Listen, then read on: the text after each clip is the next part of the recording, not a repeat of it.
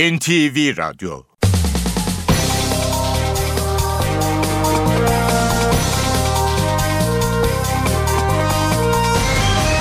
İşe Giderken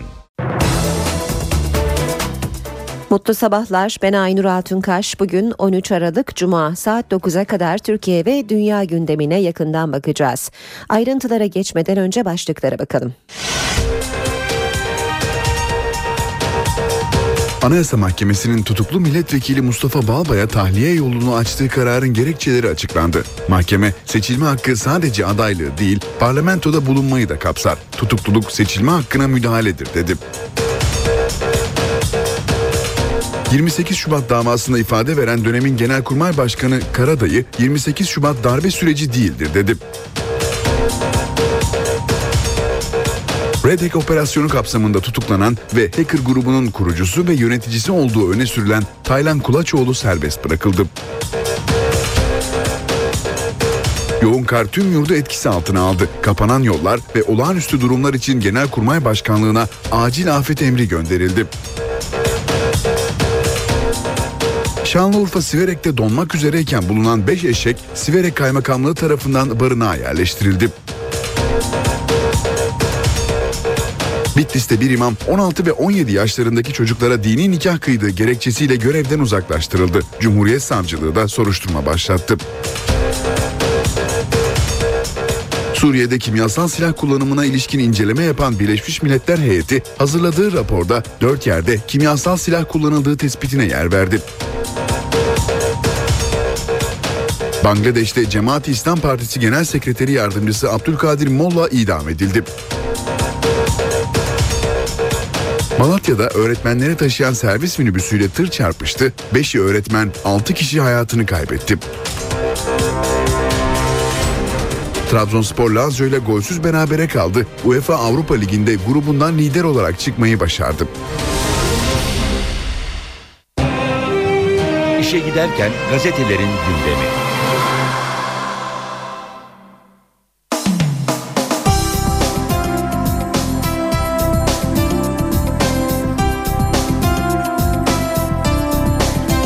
Gündemdeki gelişmelerin gazetelerdeki yankılarına bakacağız. Hürriyetle başlayalım. Kumar Partisi diyor Hürriyet manşetinde. İçişleri Bakanlığı'na parti kurma dilekçesi veren bazı kişiler siyasi parti kılıfında yasa dışı kumarhane ve pavyon işlettiler diyor Hürriyet gazetesi. Biraz ayrıntı okuyalım. Türkiye'de 78 siyasi parti var. Genel merkezi Gaziantep'te gösterilerek 30'ar kişinin imzasıyla kurulan 4 siyasi parti, siyasi partiler yasasındaki boşluklardan yararlanarak pavyon ve kumarhane çalıştırmaya başladı. Polis buralardaki yasa dışı faaliyetleri fark edip baskın yapmak istedi. İşletme sahipleri burada siyasi parti çalışması yapıyoruz arama yetkiniz yok diye karşı çıkınca polis işlem yapamadı. Durum hemen Yargıtay Cumhuriyet Başsavcılığına bildirildi. Gelen talimat üzerine binalardan çıkan vatandaşların ifadesi alınıp işletmeler mühürlendi. Devam edelim yine Hürriyet gazetesinden bir başlıkla tutuklu değilse nasıl tahliye kararı verildi? Oda TV davasında mahkeme başkanı Mehmet Ekinci'nin Hanefi Avcı'ya siz bu davada bir dakika bile tutuklu kalmadınız demesi şaşkınlık yarattı. Mahkeme daha sonra Avcı ve Profesör Yalçın Küçüğü tahliye etti. Siverek'te buz kestiler. Şanlıurfa'nın Siverek ilçesine bağlı Karlık köyünde başıboş 5 eşek soğuk ve tipi de buz tuttu. Birbirlerine sokulup hayatta kalan eşekler köylüler tarafından fark edilip ahıra götürüldü deniyor. Olaya kaymakamlığın e, el koyduğunu da birazdan haberlerimizde aktaracağız. Devam edelim Milliyet gazetesinden başlıklarla sahil hamlesi diyor Milliyet manşette. Sahillerdeki tabloyu değiştirmek için startı veren Başbakan Erdoğan bugün İzmir'de Ulaştırma Bakanı Binali Yıldırım'ı aday gösterip yarın Antalya'nın dört ilçesine çıkarma yapacak. Başbakan Erdoğan AK Parti'nin sahil kesimlerinde var olamadığı algısını yıkmak için uzun süredir seçim kampanyasının üzerinde çalışıyor. Bu çerçevede İzmir'e AK Parti'nin aday belirleme anketlerinin işaret ettiği isim olan Ulaştırma, Denizcilik ve Haberleşme Bakanı Binali Yıldırım aday gösterilecek. Yıldırım'a desteğin %90'ın altına düşme, e, düşmemesi son ankette ise oranın %96'ya çıkması bu kararda etkili faktör oldu. Derhal beraatine İstanbul'daki gezi protestoları nedeniyle haklarında dava açılan 23 kişiye sorgulama bile yapmayan mahkeme derhal beraate karar verdi. İstanbul 50. Asliye Ceza Mahkemesi 23 kişi hakkındaki iddianameyi deniz gözlüğü silah değildir diyerek reddetmişti. Ancak iddianame tekrar gelince bu kez davayı açmıştı. Bir e, bu minibüste tam 5 öğretmen can verdi başlığını görüyoruz yine milliyette. Buz tutan yolda kontrolden çıkıp karşıdan gelen tırın altına giren servis minibüsü 5'i öğretmen 6 kişiye mezar oldu. Kaza yerinden bir de fotoğrafı görüyoruz haberde. Kahramanlık hikayesi Real Madrid Başkanı Cimbom'u övdü. Real Madrid Başkanı Perez Juventus maçının hemen ardından Galatasaray Başkanı Ünal Aysal'ı arayarak kutladı ve çarpıcı ifadeler kullandı. Bu bir kahramanlık hikayesidir. Futbolu güzel kılan bunlar. Geçen yılki çıkışın tesadüf olmadığını gösterdiniz. Son 16'da üst düzey 5 lig dışında 3 takım var. Galatasaray, Olympiakos ve Zenit. Birinin bile devam etmesi daha fazla heyecan uyandırır. Devam edelim gazetelerden haberler okumaya sırada Sabah gazetesi var. Sabah manşette PES 28 Şubat meğer hayalmiş diyor. 28 Şubat sürecinin Genelkurmay Başkanı İsmail Hakkı Karadayı ilk kez yargı önüne çıktı. Hayali bir darbedir dedi. İşte şaşırtan savunma diyor Sabah. Batı Çalışma Grubu rutin ve yasal bir çalışma grubudur. Grubun çalışmalarından haberim yok. Batı Çalışma Grubu'nu dönemin Başbakanı Erbakan kurdu. Bütün sorumluluk çevik birdeydi. 28 Şubat'ta darbe süreci yaşanmamıştır.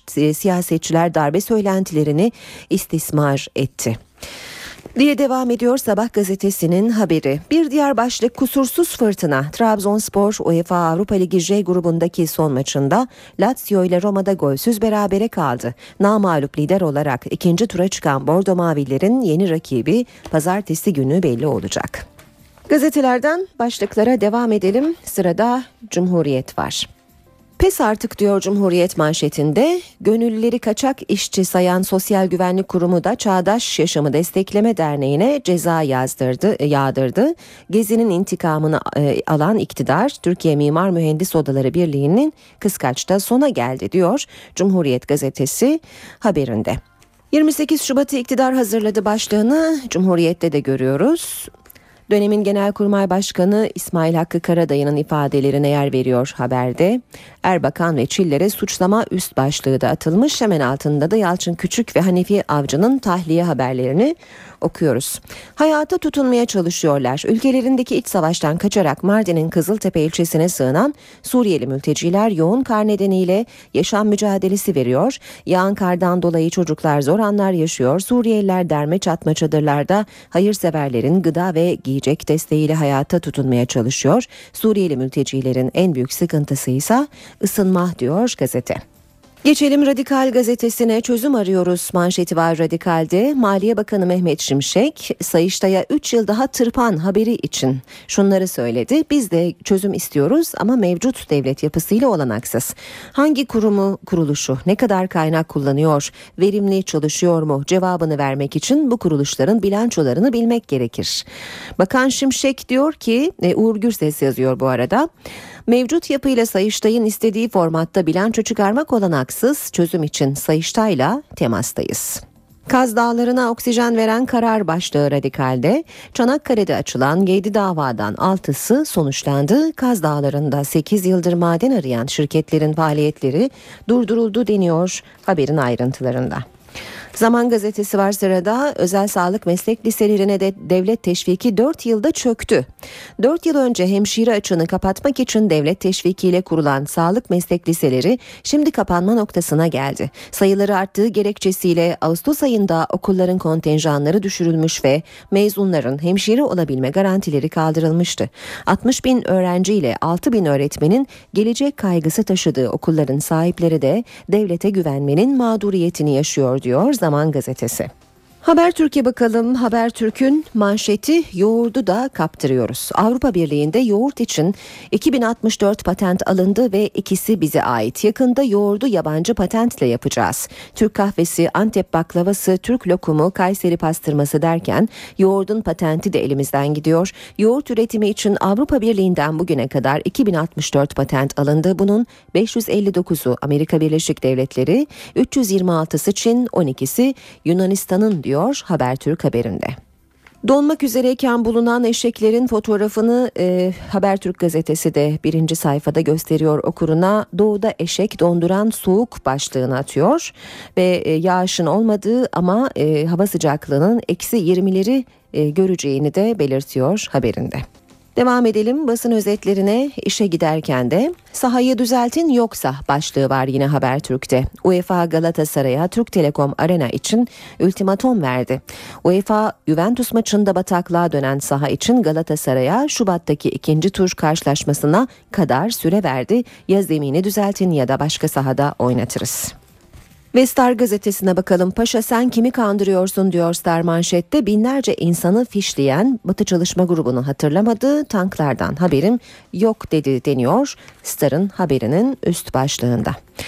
Çocuklar donarak öldü başlığını da görüyoruz. Suriye'yi savaştan sonra kara kış vurdu. Savaş yüzünden yüz binlerce insanın hayatını kaybettiği, milyonlarca insanın evini terk ettiği Suriye'yi bu kez ağır kış şartları vurdu. Gıda, ilaç ve yakıt sıkıntısının hat safhada olduğu ülkede zatürre vakaları patladı. Humus'ta iki çocuk, Halep'te on mahkum donarak öldü. Saat 7.18 NTV Radyo'da işe giderken de gündeme yakından bakmaya başlayalım. Yoğun kar tüm yurdu etkisi altına aldı. Kapanan yollar için Genelkurmay Başkanlığı'na acil afet emri gönderildi. 7 kentte bugün de okullar tatil. Yurtta kar esareti sürüyor. Binden fazla köye ulaşım sağlanamıyor. Şırnak'ta iki gündür aralıksız devam eden kar yağışı geçit vermiyor. Doğum sancısı tutan Aysel Bilgin'i hastaneye götürmeye çalışan kurtarma ekibi yolda kaldı. İş makinelerinin yolu açmasıyla genç kadın doğuma yetiştirildi. Mardin Cizre Karayolu'nda ulaşım durma noktasına geldi. Yüze yakın araç yolda kaldı. Devreye afet ve acil durum yönetimi girdi. Askeri araçlarla mahsur kalan 32 kişi kurtarıldı. Rize'de 78 yaşındaki koa hastası çoban tipi de nefes almakta güçlük çekince fenalaştı. Cep telefonuyla 112'yi arayarak yardım istedi. Ekip 4 saat sonra bölgeye ulaşabildi. Ancak bu sefer de çoban hayvanlarını bırakıp gitmek istemedi. Niye yemeyeceksin? Bunlar senin için geldiler. Bu çocuğu yalamış bırakamam buraya. Ama hastasın. Olsun ne idare ediyor. Yaşlı adam uzun uğraşlar sonucu ikna edilerek hastaneye götürüldü. Hakkari'nin Dağgöl mahallesinde iki ayrı noktaya çığ düştü. Ölen ya da yaralanan olmadı. Tokat'ta da kar esareti var. 225 köyle ulaşım kesildi. Ekipler kapanan yolları açmaya çalışıyor. Mardin'de bir halı sahanın çatısı üzerindeki karın ağırlığına dayanamadı, yerle bir oldu. Sahanın boş olması olası bir faciayı önledi. Ağrı'nın Patros ilçesinde tipi nedeniyle görüş mesafesi sıfıra düştü. Yol açma çalışmalarına ara verildi. Diyarbakır'da kar hava ulaşımını etkiledi. 17 uçak seferi iptal edildi. Şanlıurfa Siverek'te donmak üzereyken bulunan eşekler barınağa götürüldü. Başıboş dolaşırken bu halde bulunan 5 eşek için Siverek Kaymakamlığı devreye girdi. Donmak üzere olan hayvanlar belediyenin barınağında sağlık kontrolünden geçirildi. Bakıma alınan eşekler sıcak bir ortamda tutuluyor. İstanbul'da kar yağışı dün kentin özellikle Boğaz çevresi ve Anadolu yakasında etkili oldu. Ana yollarda alınan önlemler nedeniyle sıkıntı yaşanmadı. Ancak kar yağışından deniz ve hava ulaşımı etkilendi. Bazı uçak ve deniz otobüsü seferleri yapılamadı. Ana yollarda trafik yoğunlaştı, ara yollardan araçlar çıkamadı. Kar İstanbul'u beyaza bürüdü. Kar kalınlığı en yüksek Başakşehir, Beykoz ve Çavuşbaşı'nda ölçüldü. Tuzlama çalışmaları nedeniyle ana yollarda büyük bir sıkıntı yaşanmadı. Ancak ara yollar karla kaplıydı.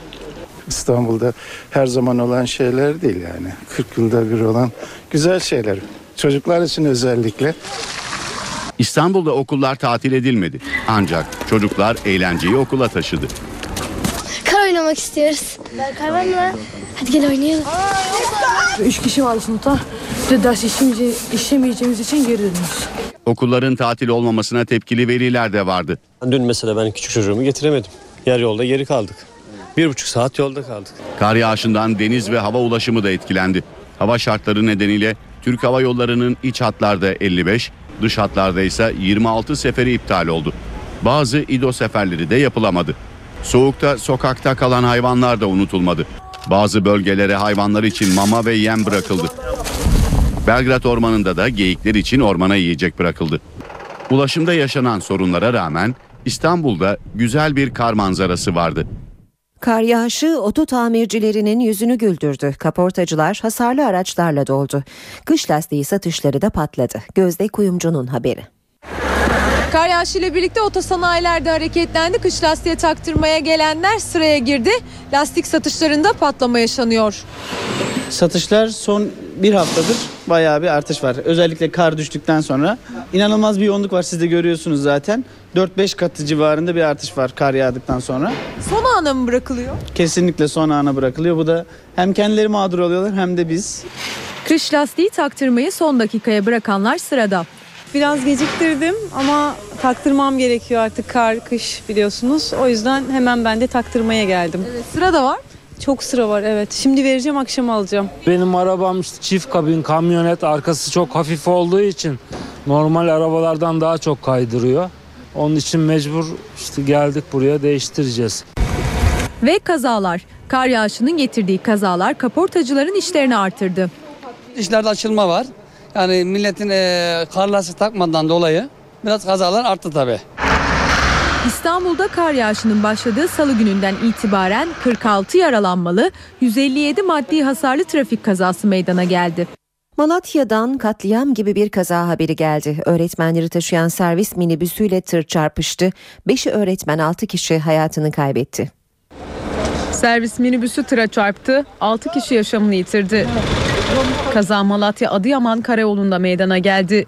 Doğanşehir Gövdeli İlkokulu'nda görev yapan öğretmenleri taşıyan servis minibüsü buzlanma nedeniyle kontrolden çıkarak ters şeride girdi. Karşı yönden gelen tırla kafa kafaya çarpıştı. Burada dönen minibüste sürücüyle 5 öğretmen hayatını kaybetti. Yaralanan 5 kişi ise hastaneye kaldırıldı. Sıcak bir gelişme aktaralım İstanbul'dan. Bakırköy Ruh ve Sinir Hastalıkları Hastanesi servis katında bir patlama meydana geldi. Alınan ilk bilgilere göre Bakırköy Doktor Sadi Konuk Eğitim ve Araştırma Hastanesi yerleşkesi içinde bulunan Bakırköy Ruh ve Sinir Hastalıkları Hastanesi'nin nöroloji kliniklerinin ikinci katında bulunan servisler katında bir patlama meydana geldi. Patlamanın gaz sıkışmasından kaynaklandığı sanılıyor. Gelen ilk bilgiler bu yönde. Patlamada can kaybı yok, e, yaralan, e, yaralanan yok ama patlamanın olduğu katta tedavi gören hastalar tahliye edildi. E, ufak çapta da maddi hasar meydana geldi. Bu haberle ilgili ayrıntılar bize ulaştıkça sizlere aktaracağız. NTV Radyo Anayasa Mahkemesi'nin tutuklu milletvekili Mustafa Balbay'a tahliye yolunu açtığı kararın gerekçeleri açıklandı. Mahkeme seçilme hakkı sadece adaylığı değil parlamentoda bulunmayı da kapsar. Tutukluluk seçilme hakkına müdahaledir dedi. Kararda tahliye taleplerini inceleyen mahkemelerin milletvekili seçilen Balbay'ın kaçacağına ya da delilleri karartacağına dair inandırıcı somut olgular ortaya koyamadığı da belirtildi. Anayasa Mahkemesi kararda seçilmiş milletvekillerinin yasama faaliyetlerini yerine getirmelerini engelleyecek ölçü ölçüsüz müdahaleler seçmen iradesinin parlamentoya yansımasını önleyecektir dedi. Balyoz davasında 18 yıl hapis cezası alan Emekli Kor General Engin Alan'a yoğun bakımda tedavi gören annesini görmesi için bir gün izin verildi. Alan'ın avukatı Ayhan Nacak izin için balyoz davasına bakan İstanbul 10. Ağır Ceza Mahkemesi'ne başvurdu. Haydarpaşa Gata'da yoğun bakımda tedavi gören 89 yaşındaki Ayşe Alan'ın sağlık durumunun kritik olması nedeniyle derhal toplanan mahkeme heyeti Alan'a yol hariç bir gün izin verdi. Alan 28 Şubat davası sanığı olması nedeniyle Ankara Sincan cezaevinde bulunuyor. 28 Şubat davasının bir numaralı sanığı dönemin Genelkurmay Başkanı İsmail Hakkı Karadayı dün ilk kez hakim karşısına çıktı. Karadayı 28 Şubat bir darbe süreci değildir dedi. Sincan'da tankların yürütülmesinden haberdar olmadığını söyledi. Eski Genelkurmay Başkanı mahkeme heyetine dava neden 16 yıl sonra açıldı diye de sordu. 28 Şubat asla bir darbe değildir. Tankların yürüyüşünden haberim yoktu. Bu sözler 28 Şubat davasının bir numaralı sanığı dönemin Genelkurmay Başkanı İsmail Hakkı Karadayı'ya ait. Karadayı davanın 48. duruşmasında ilk kez hakim karşısına çıktı. 28 Şubat döneminde toplumda bir huzursuzluk oluştuğunu ancak bu huzursuzluğun kaynağının silahlı kuvvetler olmadığını söyledi. Sincan'da yürütülen tanklardan haberim yoktu dedi. Tankların yürüyüşünden kesinlikle haberim yoktu. Ertesi gün Cumhurbaşkanı sorunca ben de arkadaşlara sordum. Tatbikat dediler. Hatta ben de kızmıştım yanlış anlaşılabilir diye. Bu olay istismara açık bir zamanda gerçekleşti. Karadayı ortada zorla devrilmiş bir hükümet bulunmadığını ve davanın kapatılması gerektiğini söyledi. Mahkeme heyetine dava neden Necmettin Erbakan öldükten sonra açıldı diye sordu. Bu dava merhum Erbakan hayattayken neden açılmadı da 16-17 yıl beklendi? Şayet o hayattayken bu dava açılmış olsaydı Erbakan taşıyacağı vicdani sorumluluk gereği asla silahlı kuvvetlerin karşısında olmayacaktı. O, TSK'nın bu gelişmelerde rolü olmadığını biliyordu.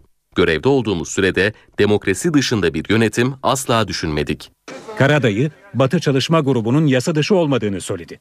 Batı Çalışma Grubu hakkında hiçbir detaylı bilgi hatırlamamakla birlikte rutin bir çalışma grubu olduğunu düşünüyorum. Ben Erbakan'a gerekirse bizden de yardım alabilirsiniz dedim. O da değerlendiririz dedi. İkinci başkanın emriyle 3-5 kişiden oluşan bir yapı teşkil etti. Tüm siyasi ve sosyal karışıklığı askere yüklemek haksızlık diyen Karadayı, asker her zaman siyaset dışında kalmalıdır ilkesine sıkı sıkıya bağlı kaldığını belirtti. Mahkeme başkanı savunmasını oturarak yapabileceğini söylese de Karadayı ayakta kalmayı tercih etti. Savunmasına bir kez ilaç içmek için ara verdi. 13 sanıklı Oda TV davasında tutuklu kalmadı. Eski Emniyet Müdürü Hanefi Avcı ile Profesör Yalçın Küçük hakkında da tahliye kararı verildi. Hanefi Avcı duruşmada yargılanmasının tek sebebinin cemaatin emniyet içindeki örgütlenmesini anlatan kitabı olduğunu iddia etti. Avcı bu dava sahte delillerle yürütülmektedir dedi. Yalçın Küçük ve Hanefi Avcı'nın tahliye taleplerini değerlendiren mahkeme heyeti iki sanığın da tahliyesine karar verdi. Yalçın Küçük Ergenekon davasında 22,5 yıl, Hanefi Avcı ise devre devrimci karargah davasında 15 yıl hapis cezasına çarptırıldıkları için serbest kalamayacak. Red Tech operasyonu kapsamında tutuklanan ve hacker grubunun kurucusu ve yöneticisi olduğu öne sürülen Taylan Kulaçoğlu serbest bırakıldı. Taylan Kulaçoğlu'nun avukatlarının ikinci itirazı üzerine mahkeme yeni bir delilin gelmemesi ve adli kontrol şartını da göz önünde bulundurarak yaklaşık bir haftadır Ankara, Sincan cezaevinde tutuklu bulunan Kulaçoğlu'nu serbest bıraktı.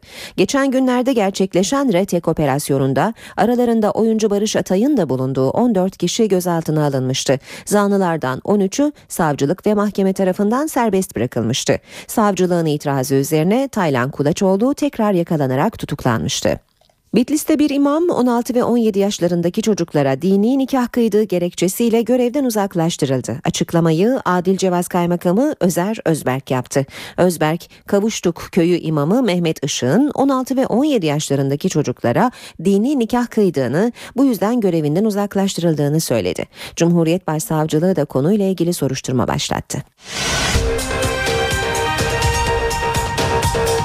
Anayasa Mahkemesi'nin tutuklu milletvekili Mustafa Balbay'a tahliye yolunu açtığı kararın gerekçeleri açıklandı. Mahkeme seçilme hakkı sadece adaylığı değil parlamentoda bulunmayı da kapsar. Tutukluluk seçilme hakkına müdahaledir dedi.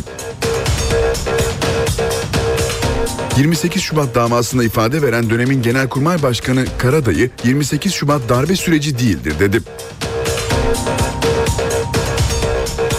Red Hack operasyonu kapsamında tutuklanan ve hacker grubunun kurucusu ve yöneticisi olduğu öne sürülen Taylan Kulaçoğlu serbest bırakıldı.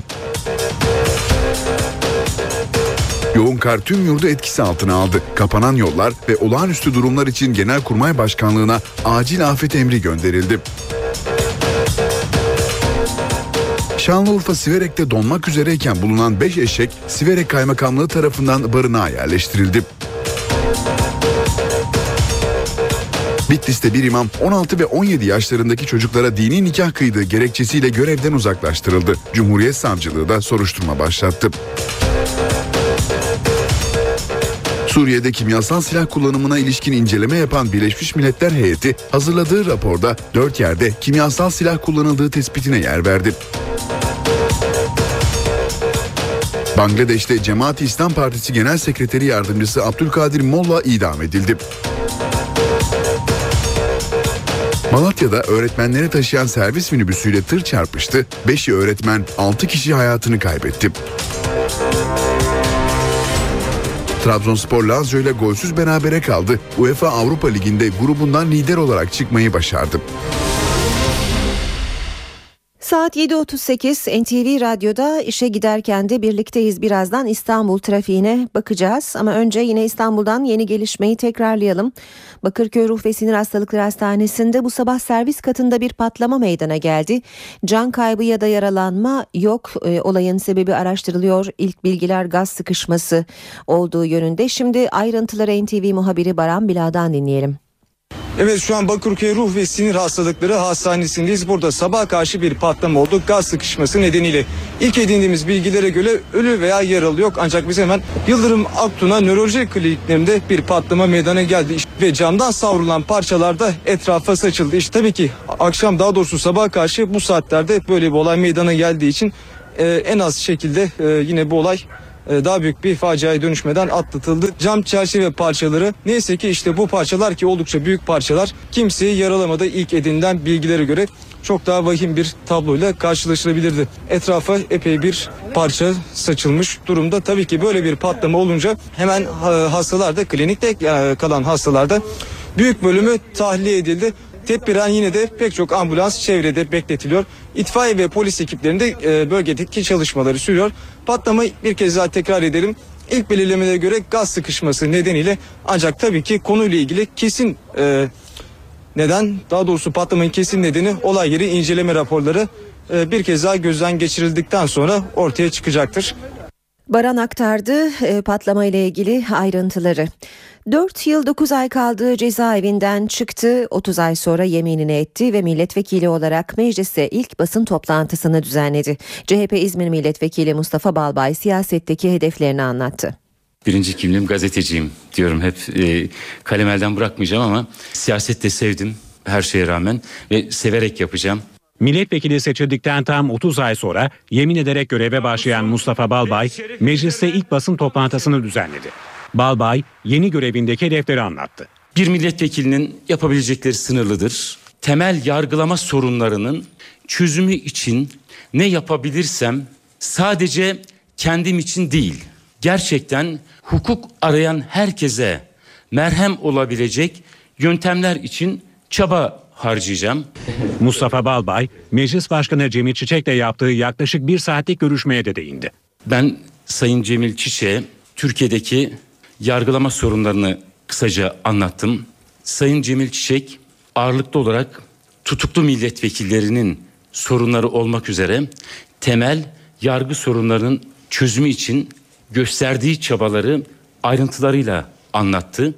Meclisteki bütçe görüşmelerinde başlanan günden bu yana tartışmasız geçen bir oturum yok. Bu kez gerginliğin nedeni Gezi Parkı eylemleri sırasında Bezmi Alem Camii'nde içki içildiği iddialarıydı. Bir dakika süre veriyorum. Herkes bağırabilir. Meclis Genel Kurulu'nun bütçe mesaisi tartışmalarla devam ediyor. Diyanet İşleri Başkanlığı bütçesi görüşülürken Gezi Parkı eylemleri gündeme geldi. Başbakan Yardımcısı Bekir Bozdağ Dolmabahçe'deki Bezmi Alem Camii'nde içki içildiği iddiasını hatırlattı. Bezmi Alem Camii ile ilgili bir iki şey söyleyeceğim. Ayakkabılarıyla oraya giren, orada camilerin adabına, edebine aykırı bir şekilde bulunan, oraları tahrip eden, bira kutuları, sigara izmaritleri oralarda oraya koyan, yapan ve orada sarhoş dolaşan Sayın milletvekilleri birbirlerini kadınla Sayın milletvekilleri ne yapıyorsunuz siz de, lütfen? Bu bir saygısızlıktır. Bozdağ'ın sözlerine muhalefetten peş peşe tepki geldi. Bakın camide bira içtiler. Cuma günü görüntüleri yayınlayacağız dendi. 27 cuma geçti hala görüntü yok ortada. Zorunlu hallerde buraya sığınmış gençleri eleştiriyorsunuz ama İncirlik'teki, Irak'taki Amerikan askerlerini, Hristiyan askerlerinin camilerde postolla girmesini, silahlarla girmesini, orada lay lay lom yapmasını eleştiremiyorsunuz. Böyle bir işin olmadığını ilk önce AK Partili bir gazeteci cami imamıyla müezziniyle yaptığı röportajda ortaya çıkardı. Bütçe görüşmeleri sırasında genel kurulda bir ilk de yaşandı. AK Parti Bursa Milletvekili Canan Candemir Çelik meclis kürsüsünde konuşan ilk başörtülü milletvekili oldu. Hepinizi saygıyla selamlıyorum. Meclise cemevi kurulması talebine mahkemeden de red kararı çıktı. Ankara 6. İdare Mahkemesi mecliste cemevi açılmasını reddeden meclis kararının bozulması talebiyle yapılan başvuruyu reddetti. Mahkemenin red kararının gerekçesinde cami ve mescitlerin Diyanet İşleri Başkanlığı'nın izniyle ibadete açıldığı, kamu görevlileri için cemevi açılmasının yürürlükteki mevzuata göre mümkün olmadığı belirtildi. CHP Tunceli Milletvekili Hüseyin Aygün mecliste cemevi açılması istemiyle meclis başkanlığına başvurmuş ve bu talep reddedilmişti. Aygün bunun üzerine meclis başkanlığının red kararının iptali istemiyle konuyu yargıya taşımıştı. Meclis bütçe görüşmelerinde MHP Isparta Milletvekili Süleyman Nevzat Korka- Korkmaz'la AK Parti Çorum Milletvekili Salim Uslu arasında tweet gerginliği yaşandı. AK Partili Uslu'nun bu değiş tokuşu ülkücüler yemezler sözü ise tansiyonun yükselmesine neden oldu. Yardımcı olur. Düşman birilerinin ülkücüler üzerinden siyaset yapması hakarettir. AK Parti Çorum Milletvekili Salim Uslu'nun MHP'li vekil Süleyman Nevzat Korkmaz hakkında attığı tweet mecliste tartışma yarattı. Bütçenin liderlerin konuşmuş olduğu ilk gün söz hakkımı Sayın Mustafa Balbay'a devretmiş olmamdan dolayı hakikaten bu nezaketi e, alkışlamak yerine beni kendi seçmenimiz e, önünde zor duruma düşürmeye çalışan kendince bir tweet atmış. Bu bir nezaket duruşudur. Sayın Uslu sen kim, nezaket kim? Bunun üzerine Uslu sataşma olduğu gerekçesiyle söz aldı. Uslu'nun kürsüde bu değiş tokuşu ülkücüler yemezler sözü genel kurulda gerginlik yaşanmasına neden oldu. Evet ben bir tweet attım. Burada yapılan e, değiş tokuş işini herhalde ülkücüler yemezler. Bedel ödemiş ülkücüler dedim. Söylediğimde izin verirseniz söyleyeyim derim anlatayım. O konuşma izni ben veririm Sayın Vural. Siz kimsiniz? Siz Sayın kimsiniz Vural. ülkücülük kim? Bunun üzerine MHP'li Korkmaz tekrar söz alarak AK Partili Uslu'yu sert sözlerle eleştirdi. Ki bu konuşmamın burada sizlerle paylaşmamın sebebi o tweettir. Yani adama oturduğu yerde sataşmıyorlar. Şimdi Sayın Uslu herhalde ülkücülük konusunda sizden ders alacak değiliz. 2014 yılı bütçesi görüşmelerinde Meclis Genel Kurulu'nda yaşanan küfürleşme ve kavgalara Meclis Başkanı Cemil Çiçek'ten tepki geldi. Çiçek birkaç kişinin hatası yüzünden tüm vekiller zan altında kalıyor. Biz bunları hak etmiyoruz dedi. Bir yorumda Başbakan Yardımcısı Bülent Arınç'tan geldi. Bugün atılan başlıklara bakıyorum. Meclisin seviyesi sıfırın altına düştü. E biz bunu hak etmiyoruz. E buna da isyan ediyorum. Daha yapabileceğim bir şey yok. Meclis Başkanı Cemil Çiçek'in isyanının nedeni bütçe görüşmelerinde yaşanan küfürleşmeler ve kavga. Birkaç kişinin hatası yüzünden hepimizin zan altında kalması, böyle bir gölge altında kalması doğru değil. Bütçe görüşmelerinin ikinci günde AK Partili Zeyt Aslan ve CHP'li Muharrem İnce'nin karşılıklı küfürleşmeleri sonucu çıkan kavga damga vurdu. Maalesef biz müzakere yapmıyoruz Türkiye olarak. Neredeyse kavga ediyoruz. Bağırıyoruz, çağırıyoruz ve bunu müzakere olarak değerlendiriyoruz Türkiye'de. E, mecliste maalesef bu konuda iyi örneklerde e, çoğu zaman oluşturamıyoruz. Arkadaşlar yapmayın. Daha önce de uslup uyarıları yapan Meclis Başkanı milletvekillerini bir kez daha uyardı, umarım son olur dedi. Bu konularla ilgili söylenecek ne varsa, yapılacak ne varsa, yazılacak ne varsa ben bunları yaptım. Bunlar doğru şeyler değil, hoş şeyler değil. Belki birkaç arkadaşımızın yaptığı iş ama ümit ederim ki bu son olsun. Milletvekillerinin küfürlü kavgası Başbakan Yardımcısı Bülent Arınç'ın da gündemindeydi. Bazı kendini bilmezlerin sarf ettikleri sözler sebebiyle, hakaretleşmeler sebebiyle meclis tutanaklarının bile yüzü kızardı. Böylece sinirlerin gerildiği bir kavga ortamının sürekli yaşanabilecek olması inanın hepimizi üzüyor. Bunlar hepimizin görmek istemediği manzaralar. Şişli Belediye Başkanı Mustafa Sarıgül İstanbul Büyükşehir Belediyesi için CHP'den aday adayı oldu. Sarıgül rakiplerine karşı izleyeceği politikayı da açıkladı. adaylık dilekçesini değil İstanbul Büyükşehir Belediyesi'ni Cumhuriyet Halk Partisi'ne getirecek olan bu güzel dosyamızı İstanbul İl Başkanımıza takdim ediyorum. Aylardır konuşuluyordu. Artık resmileşti. Şişli Belediye Başkanı Mustafa Sarıgül CHP'den İstanbul Büyükşehir Belediyesi için aday adayı oldu. İlk cümleleri Başbakan Recep Tayyip Erdoğan'ın sözlerine göndermeydi. Yurttaşlarımızın yüzde onlu, yüzde yirmisini, yüzde ellisini değil Allah'ım izin verirse biz yurttaşlarımızın yüzde yüzünü kucaklayacağız. Mustafa Sarıgül Kadir Topbaş'a teşekkür etti.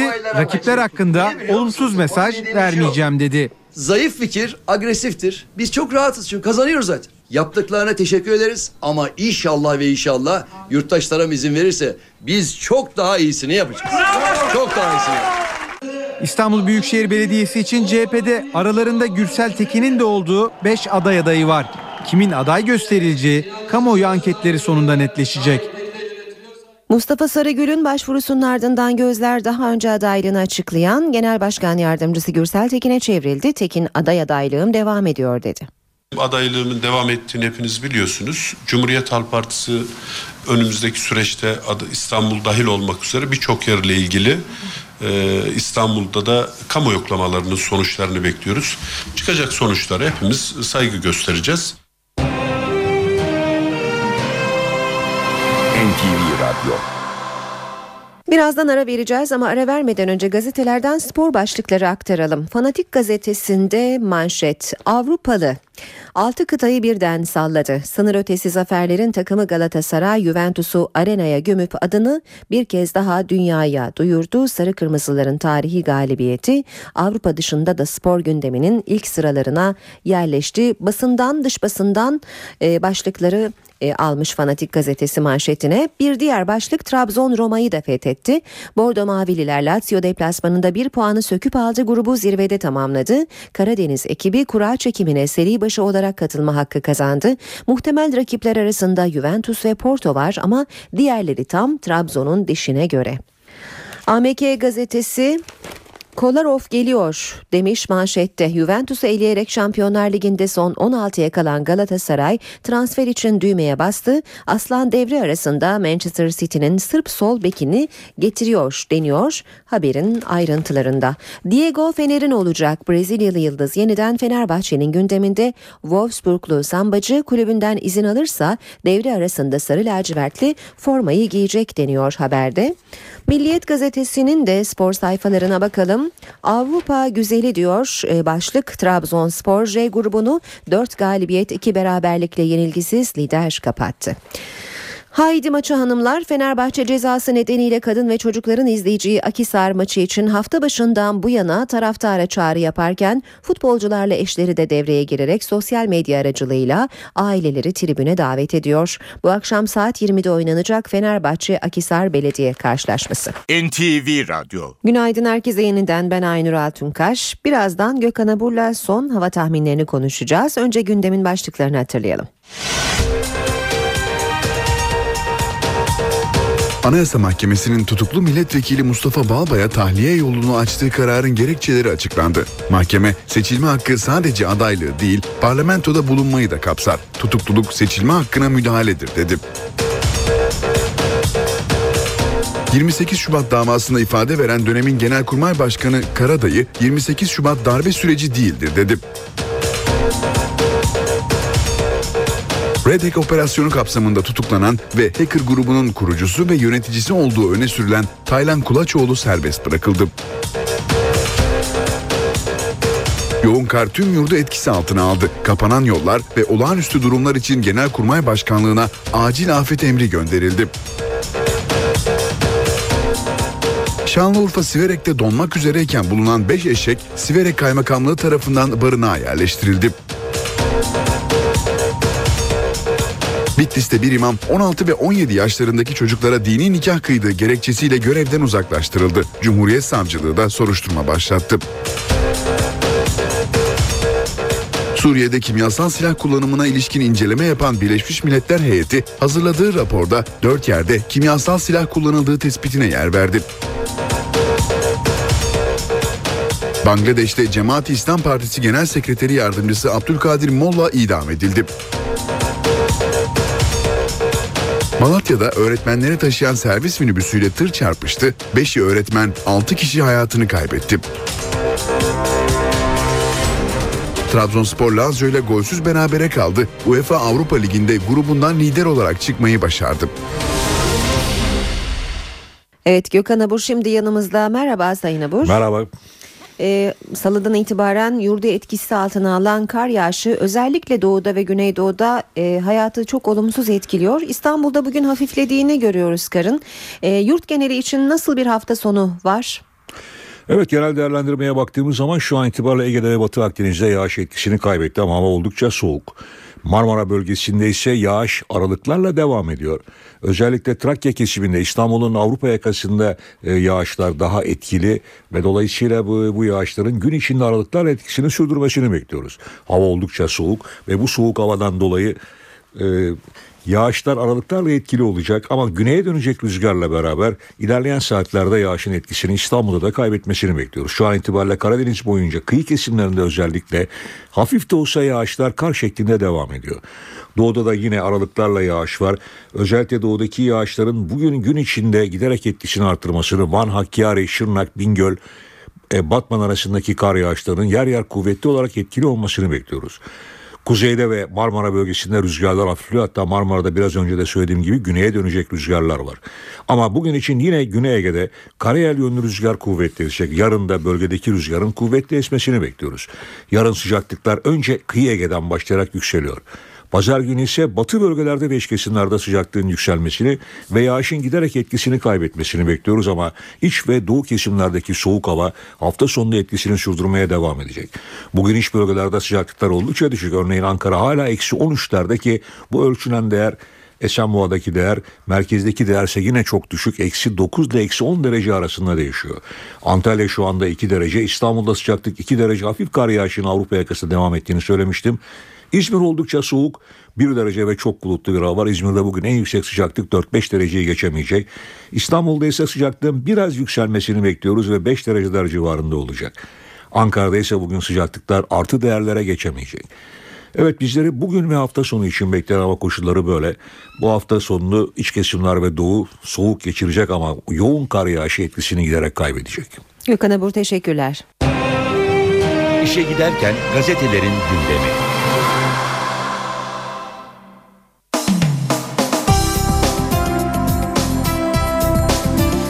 Gazetelerden manşetler aktaracağız. Hürriyetle başlayalım. Kumar Partisi diyor Hürriyet manşette. İçişleri Bakanlığı'na parti kurma dilekçesi veren bazı kişiler siyasi parti kılıfında yasa dışı kumarhane ve pavyon işlettiler deniyor haberin devamında.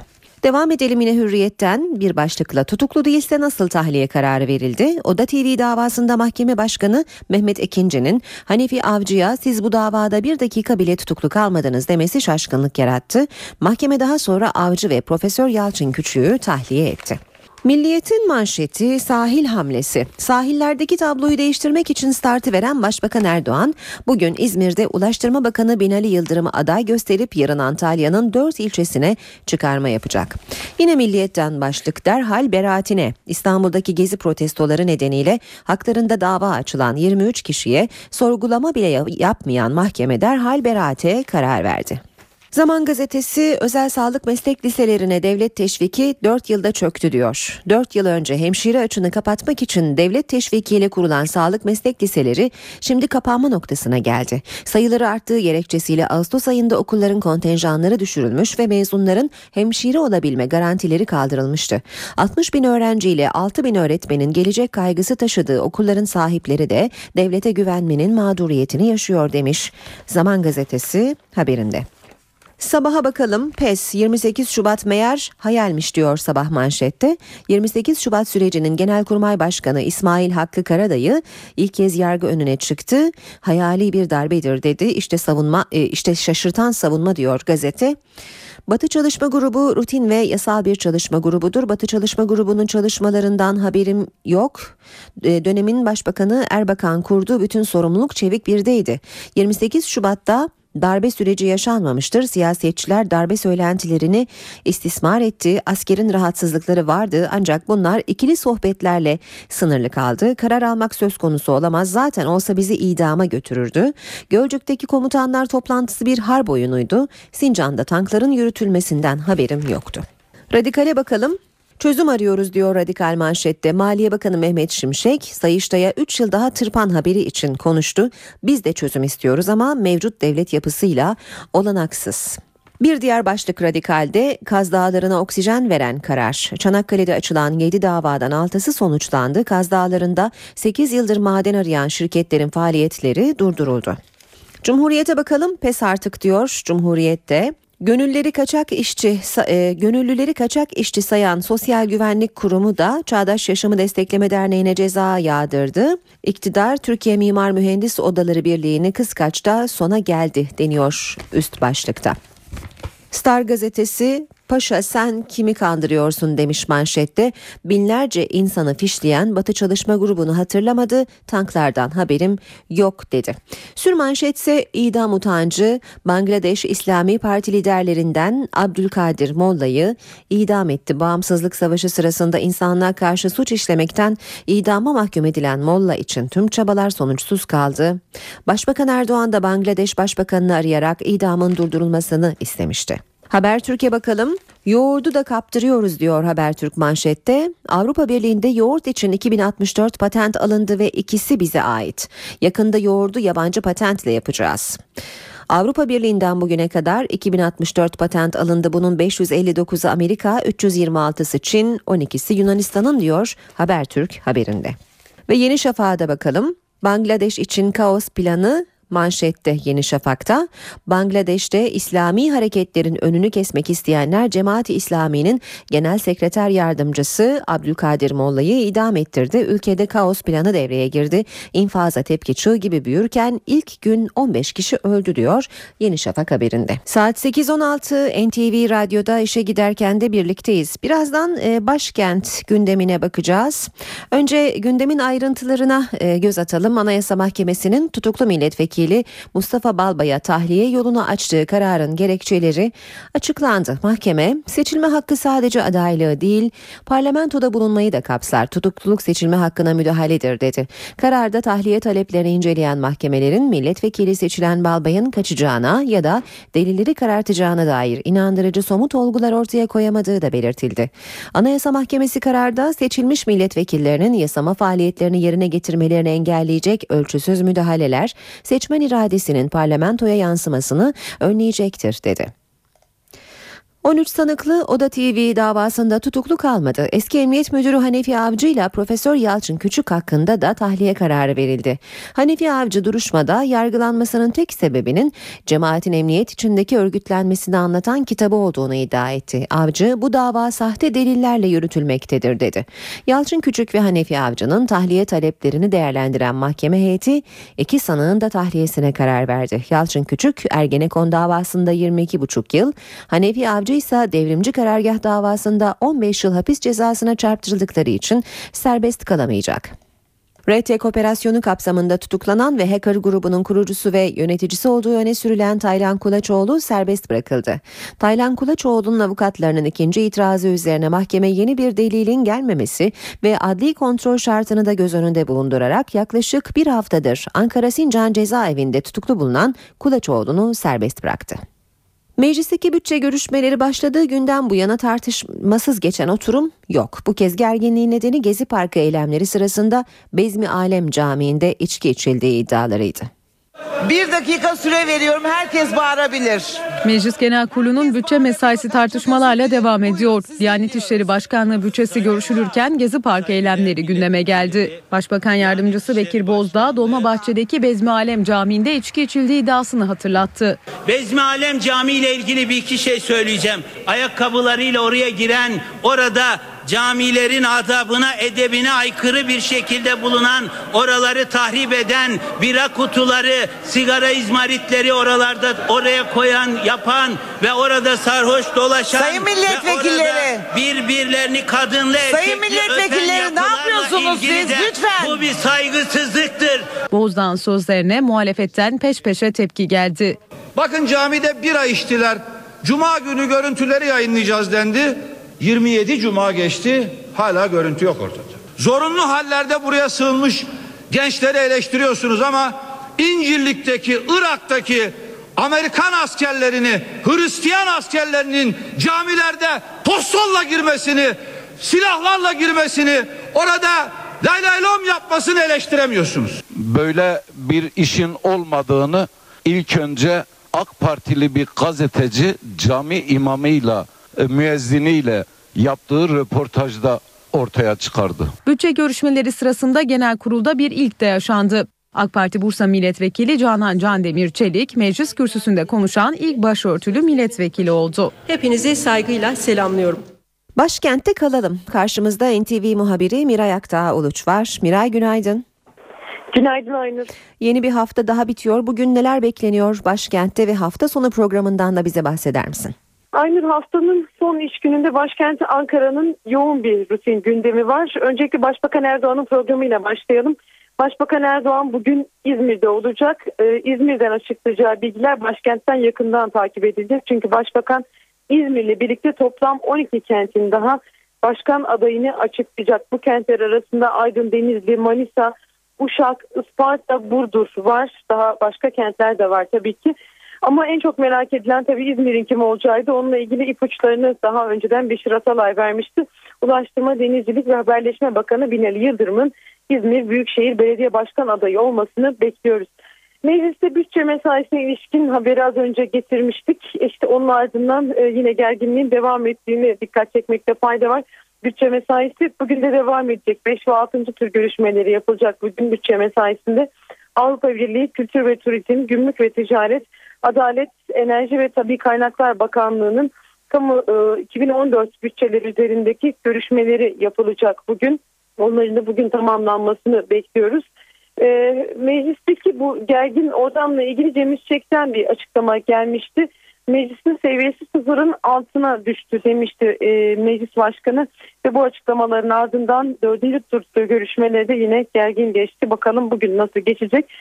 Sağlık alanından iki önemli başlıkla devam edebiliriz. Sosyal Güvenlik Kurumu Başkanı'nın bir basın toplantısı olacak bugün. Akılcı ilaç kullanımı ile ilgili e, bir basın toplantısı bu. E, hatırlanacağı gibi sahte ilaç ve akılcı ilaç kullanımı konusu geçtiğimiz günlerde yapılan operasyonla gündeme gelmişti. İşte bugünkü toplantıda da bu konulara yönelik uyarıların yapılmasını bekliyoruz. Buna ilişkin bir e, altyapı oluşturma ve geliştirme projesinin tanıtımı yapılacak toplantıda. Ve başkentte sağlık cephesinden bir başka gelişme daha var. Ankara Yüksek İktisat Hastanesi'nde önemli bir operasyon gerçekleştirildi. Yapay kalp cihazına bağlanmayı bekleyen iki genç hastaya son anda kalp nakli yapıldı. İşte buna ilişkinde bir e, açıklama yapılacak hastaneden. Gündemde çıkan, e, öne çıkan diğer başlıklara bakarsak eğer bakanların programından e, Başbakan Yardımcısı Bülent Arınç Yüksek Danışma Kurulu'na başkanlık edecek. Toplantıya Milli Eğitim Bakanı Nabi Avcı da katılıyor. Enerji Bakanı Taner Yıldız'ın e, katılacağı bir etkinlik var. Avrupa Birliği Yenilik Transferi programına katılıyor kendisi. AB Bakanı da bir imza törenine katılacak ve son olarak da Hava Kuvvetleri'nin F-16 simülatör eğitim merkezleri hizmete giriş töreni yapılacak başkent Ankara'da. Bütün bu başlıkları başkent Ankara'dan yakından takip ediyor olacağız. Aynur. Miray teşekkürler kolay gelsin. NTV Radyo İstanbul'a dönelim. İstanbul Bakırköy Ruh ve Sinir Hastalıkları Hastanesi'nde bir patlama meydana geldi. Ölen ya da yaralanan yok. Patlamaya gaz sıkışmasının neden olduğu belirtildi.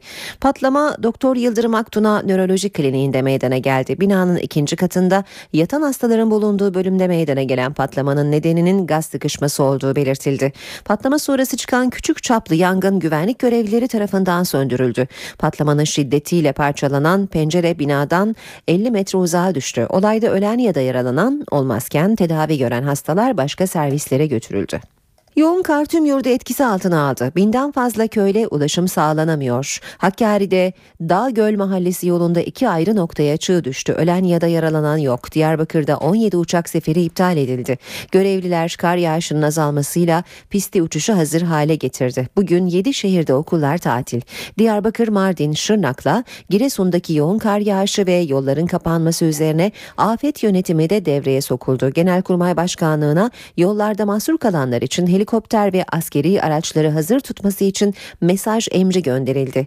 İdil Cizre karayolunda mahsur kalan 100'e yakın araçtaki 32 kişi askeri araçlarla tahliye edildi. Ulaşıma kapanan karayolunun açılması için 33 araç ve 66 personel görevlendirildi. Çalışmalara Diyarbakır İl Afat Müdürlüğü de destek verdi.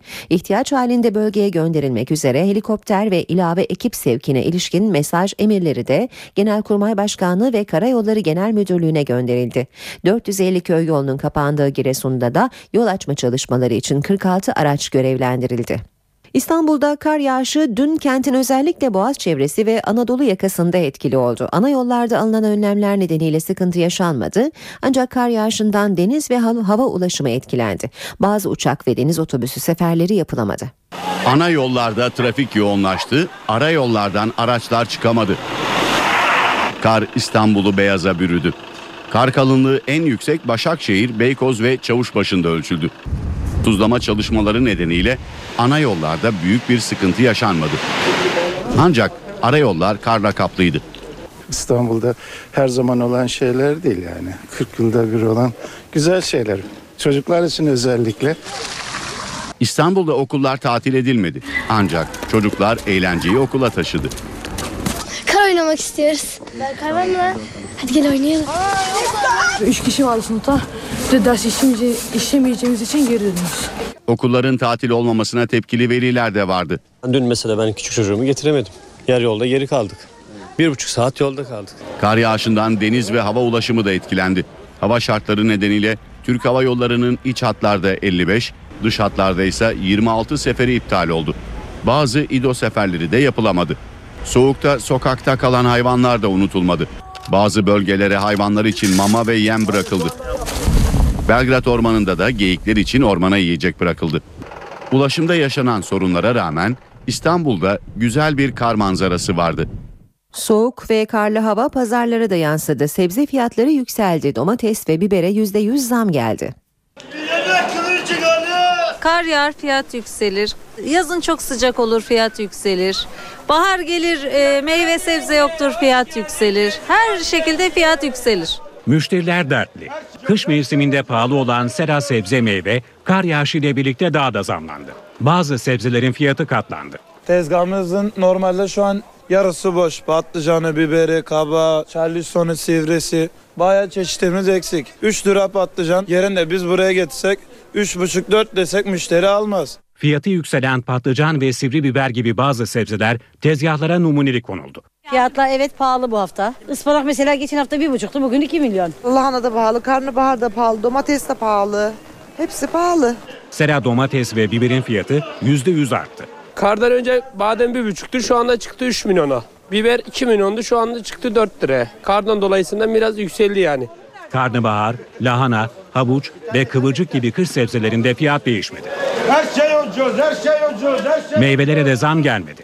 Karadeniz'den gelen ve kar nedeniyle ulaşımı zorlaşan balıklarda da fiyat yükseldi. Hamsi 5-6 milyon değil şu anda 8-10 milyon. 2 gün önce istavrit 5 milyon değil şu anda 8 milyon. Kış doğal gaz tüketimini rekor seviyeye taşıdı. Günlük doğal gaz tüketimi önceki gece 197 milyon metreküple rekor kırdı. Geçen yıl günlük en yüksek doğal gaz tüketimi miktarı 186 milyon metreküptü. Doğal gaz tüketimindeki bu artış serbest piyasada elektrik fiyatlarına da yansıdı. Spot piyasada elektrik fiyatları 2 liralık tavanın da üzerinde işlem görüyor. Soğuk nedeniyle artan doğal gaz talebi için Türkiye ilave tedbir almış. Enerji ve Tabi Kaynaklar Bakanı Taner Yıldız'ın Katar ziyaretinde 350 milyon dolarlık sıvılaştırılmış doğalgaz siparişi verilmişti. Şimdi piyasalara bakacağız. BIST 100 endeksi 894 puan azaldı. %1,21 oranında değer kaybetti ve günü 73.071 puandan kapattı. Dolar yeni güne 2 lira 4 kuruştan, euro 2 lira 81 kuruştan başladı. Euro dolar 1.37, dolar yen 103 düzeyinde. Altının onsu 1227 dolar, kapalı çarşıda külçe altının gramı 81, çeyrek altın 143 lira, Brent petrolün varili 109 dolar. Anayasa Mahkemesi'nin tutuklu milletvekili Mustafa Balbay'a tahliye yolunu açtığı kararın gerekçeleri açıklandı. Mahkeme seçilme hakkı sadece adaylığı değil parlamentoda bulunmayı da kapsar. Tutukluluk seçilme hakkına müdahaledir dedi. 28 Şubat davasında ifade veren dönemin Genelkurmay Başkanı Karadayı 28 Şubat darbe süreci değildir dedi. Red Hack operasyonu kapsamında tutuklanan ve hacker grubunun kurucusu ve yöneticisi olduğu öne sürülen Taylan Kulaçoğlu serbest bırakıldı. Yoğun kar tüm yurdu etkisi altına aldı. Kapanan yollar ve olağanüstü durumlar için Genelkurmay Başkanlığı'na acil afet emri gönderildi. Şanlıurfa Siverek'te donmak üzereyken bulunan 5 eşek Siverek Kaymakamlığı tarafından barınağa yerleştirildi. Bitlis'te bir imam 16 ve 17 yaşlarındaki çocuklara dini nikah kıydığı gerekçesiyle görevden uzaklaştırıldı. Cumhuriyet Savcılığı da soruşturma başlattı. Suriye'de kimyasal silah kullanımına ilişkin inceleme yapan Birleşmiş Milletler heyeti hazırladığı raporda 4 yerde kimyasal silah kullanıldığı tespitine yer verdi. Bangladeş'te Cemaat-i İslam Partisi Genel Sekreteri Yardımcısı Abdülkadir Molla idam edildi.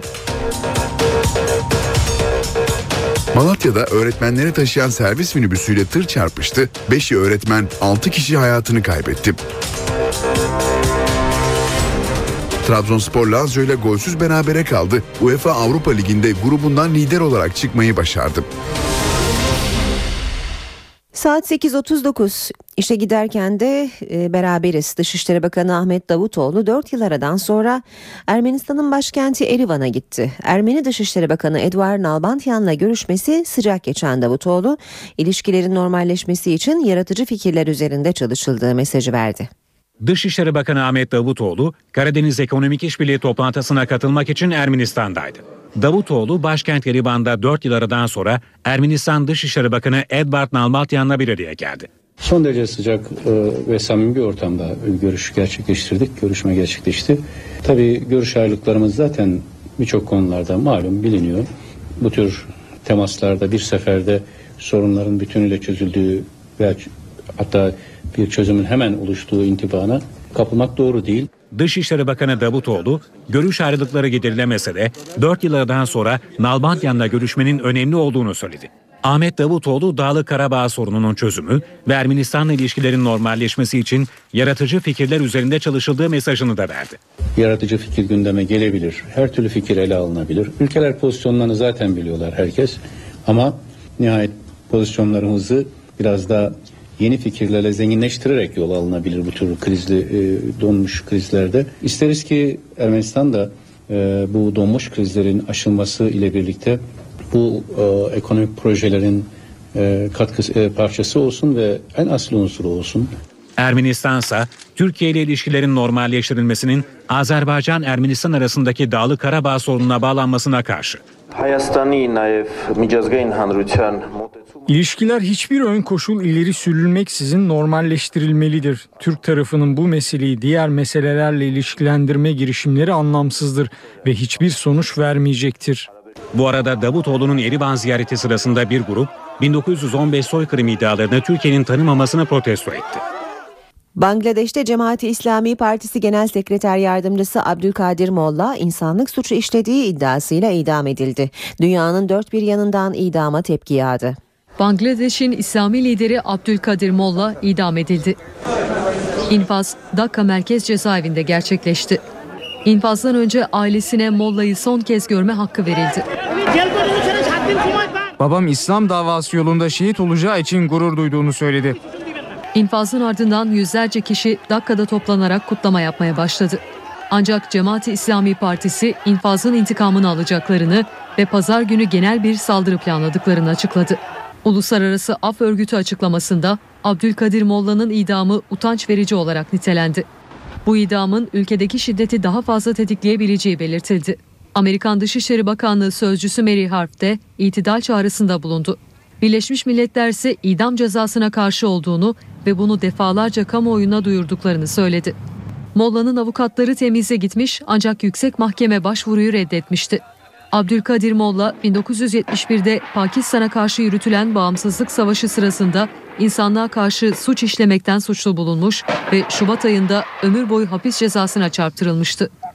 Temiz Mahkemesi'nin idama çevirdiği ceza yüksek mahkeme tarafından onandı ve infaz gerçekleşti. Başbakan Recep Tayyip Erdoğan da Bangladeş Başbakanı Şeyh Hasina ile telefonla görüşerek Abdülkadir Molla'nın idamına engel olunmasını istemişti.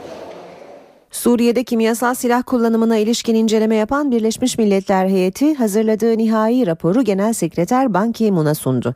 Rapor Suriye'de incelenen 7 noktadan 4'ünde kesin, birinde ise muhtemelen çeşitli miktarlarda kimyasal silah kullanıldığını gösterdi.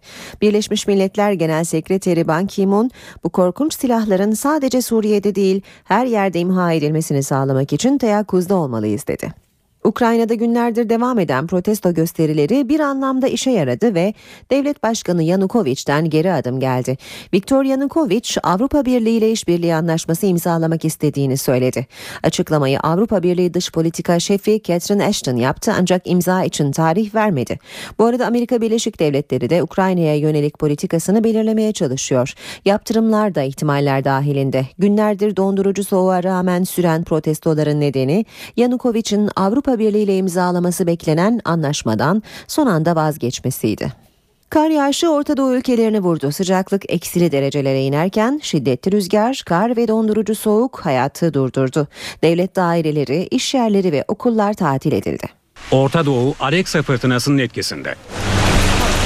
Şiddetli rüzgar ve kar bölge ülkelerini vurdu. Kudüs beyaza büründü. İsrailler aşırı soğuğa rağmen karın tadını çıkardı. Kar yağışı İsrail'in yanı sıra Filistin topraklarında da etkili oldu. Beytüllahim Noel hazırlıklarını kar altında sürdürürken El Halil'de çocuklar bol bol kar topu oynadı. Devlet dairelerinin tatil edildiği Ramallah'ta ise ekipler yolların kapanmaması için çaba harcadı. İsrail'in ambargosu nedeniyle zor durumda olan Gazze'de de sokaklar sağanak yağışla su altında kaldı. Su baskınları Gazze'lilere zor anlar yaşattı. Kar, Ürdün ve Lübnan'da da etkili oldu. Her iki ülkede yollar kar nedeniyle kapanırken bankalar ve okullar tatil edildi. Suriye'de ise sağanak kar yağışı nedeniyle muhaliflerle Esad güçleri arasındaki çatışmalara ara verildi. Kara kışın Orta Doğu ülkelerinde hafta sonunda etkili olması bekleniyor. Bu haberle işe giderken sona erdi. Hoşçakalın. NTV Radyo